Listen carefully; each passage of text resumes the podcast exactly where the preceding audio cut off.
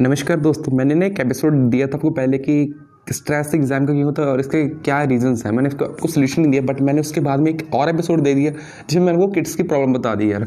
क्योंकि यार मेरे को बहुत सीरियस लगी थी और मैं कल का ही बहुत सोच रहा था कि ऐसा भी होता है या ये सब हो जाता है। सो गाइस मैं ना अपनी वो पुरानी सीरीज़ को कंटिन्यू करना चाहता हूँ। सो मैं आज आपसे साथ बात करूँगी उस स्ट्रेस से खेलने के लिए स्ट्रेस से बचने के लिए फाइव स्टेप्स क्या हो सकते हैं। सो गाइस मैं पाँच स्टेप्स में इसको डिवाइड करता हूँ। सबसे पहले आपको क्या करना है?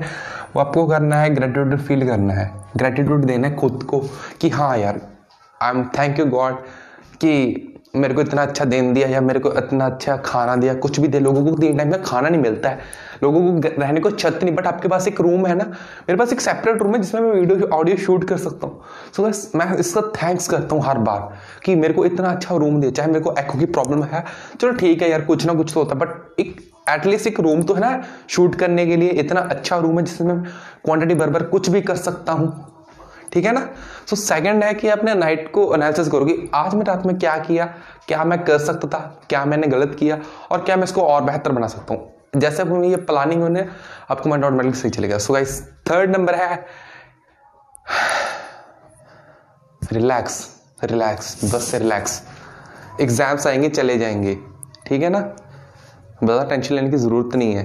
एंड नंबर फोर फोर में मैंने आपको बताया था कि, बताया, बताने जा रहा हूँ कि आपको टेंशन किस प्रकार से लेनी है। आपको अपना सिलेबस कंप्लीट कर लेना है।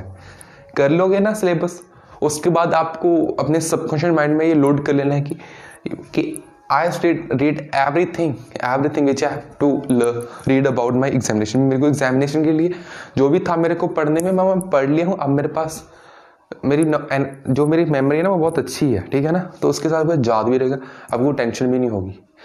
और and last and number five अपने दोस्तों से या फिर सोशल मीडिया से डिस्ट्रैक्शन से दूर ही रखो डिस्ट्रैक्शन से दूर रहो। बस यही कहना चाहता हूँ। Thank you so much guys thank you so much